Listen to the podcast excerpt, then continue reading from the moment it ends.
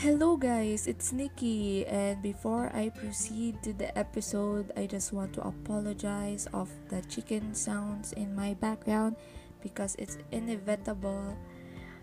Yung kapitbahay namin mahilig mag-alaga ng manok, so ang ingay talaga nila.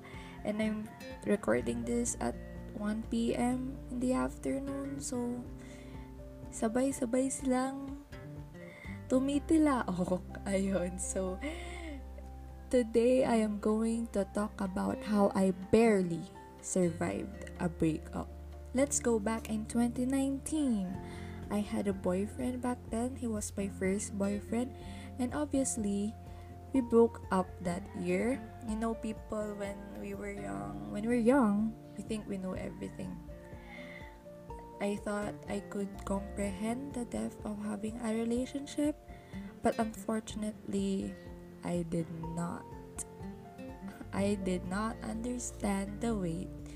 But I'm not saying that finding love at a young age is wrong.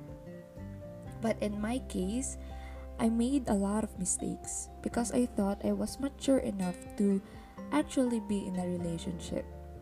When I met my boyfriend, I thought he's the one that I'll spend the rest of my life with kasi I don't like short flings nor wasting time. So, I thought, he's the one for me. Yung di kayo iwan, alam mo yon Naramdaman nyo na ba yon so, yun yung naramdaman ko at that time. And, alam naman ng both families na we're in a relationship, but at first, sinabi nila na parang they're against it naman, pero not, parang, bata pa kasi kami noon. We were like um, 15, 16 at that time. We were in grade 10. So, sobrang ayaw nila ganun. Pero, hinayaan na lang nila kami. Parang ganun, hinayaan na lang kami to siguro experience what we ha- have to experience.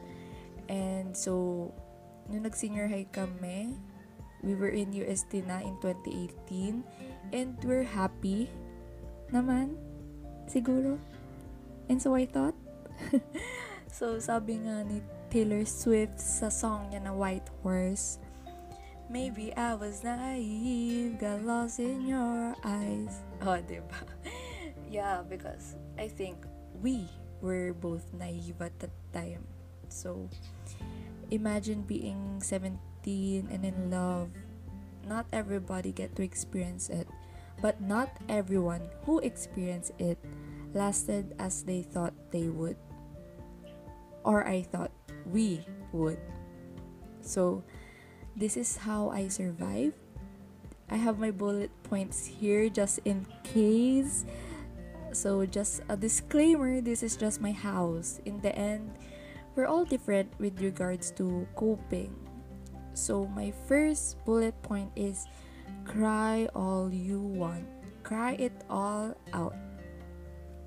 It's not the best feeling in the world, crying yourself to sleep, but that's what I did. When I got up in the morning and before going to bed, I cried. It was really hard. I'm not going to lie, but it's a way of releasing what we are feeling or what I'm feeling at that time. Especially when I had no one to vent out to that time. Sobrang hirap para sa akin yung time na yon. I'm but yeah, I survive. so next one is acceptance. That's it. Jokes aside, I uh I had a hard time attaining acceptance because the breakup did not sink in immediately. Parang, totoo ba? Ganon. Pero once na you accept na that that's it, na it's over, you will um, feel more freely. And for me, acceptance talaga yung makakapagpagalaw sa'yo. Kasi if you will not acknowledge na this person left na, walang mangyayari. Kung baga magiging stagnant ka, So yun, it's really about choosing to accept na people come and go. Kahit na sobrang cliche na nun, it's real. And yeah, so my third bullet point is keep yourself busy. Ako ang ginawa ko dati is to really focus on my studies kasi I'm away from my family, nasa province sila.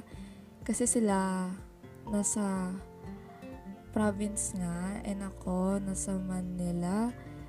Kasi nga nag-transfer na ako sa UST nung senior high so mag-isa ko lang and it's hard for me to reach out to others for support so as much as possible dinidistract ko talaga yung sarili ko kung pwede lang, wag na umuwi ng dorm. Kasi once na I step inside, ayun, iyak ka na naman. Iyak na naman ako.